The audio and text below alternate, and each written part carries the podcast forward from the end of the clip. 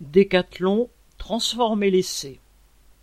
Dans différentes villes de France, les travailleurs de Décathlon se sont mis en grève vendredi 12 novembre pour réclamer des augmentations de salaire.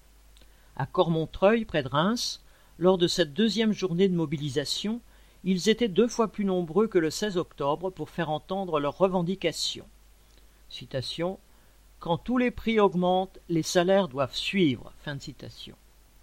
À Ogny, en Moselle, une partie des salariés du magasin ont débrayé sur la même revendication.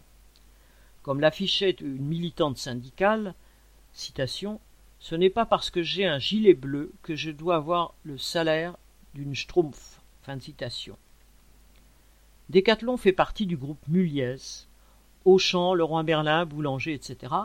Autrement dit, riche à milliards, tandis que les salaires sont au ras des pâquerettes.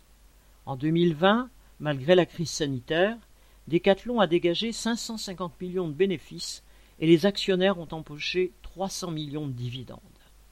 Pour les employés, il n'est pas question d'accepter que les salaires restent bloqués.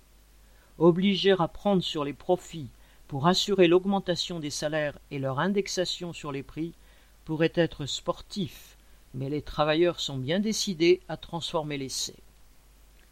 Correspondant Hello.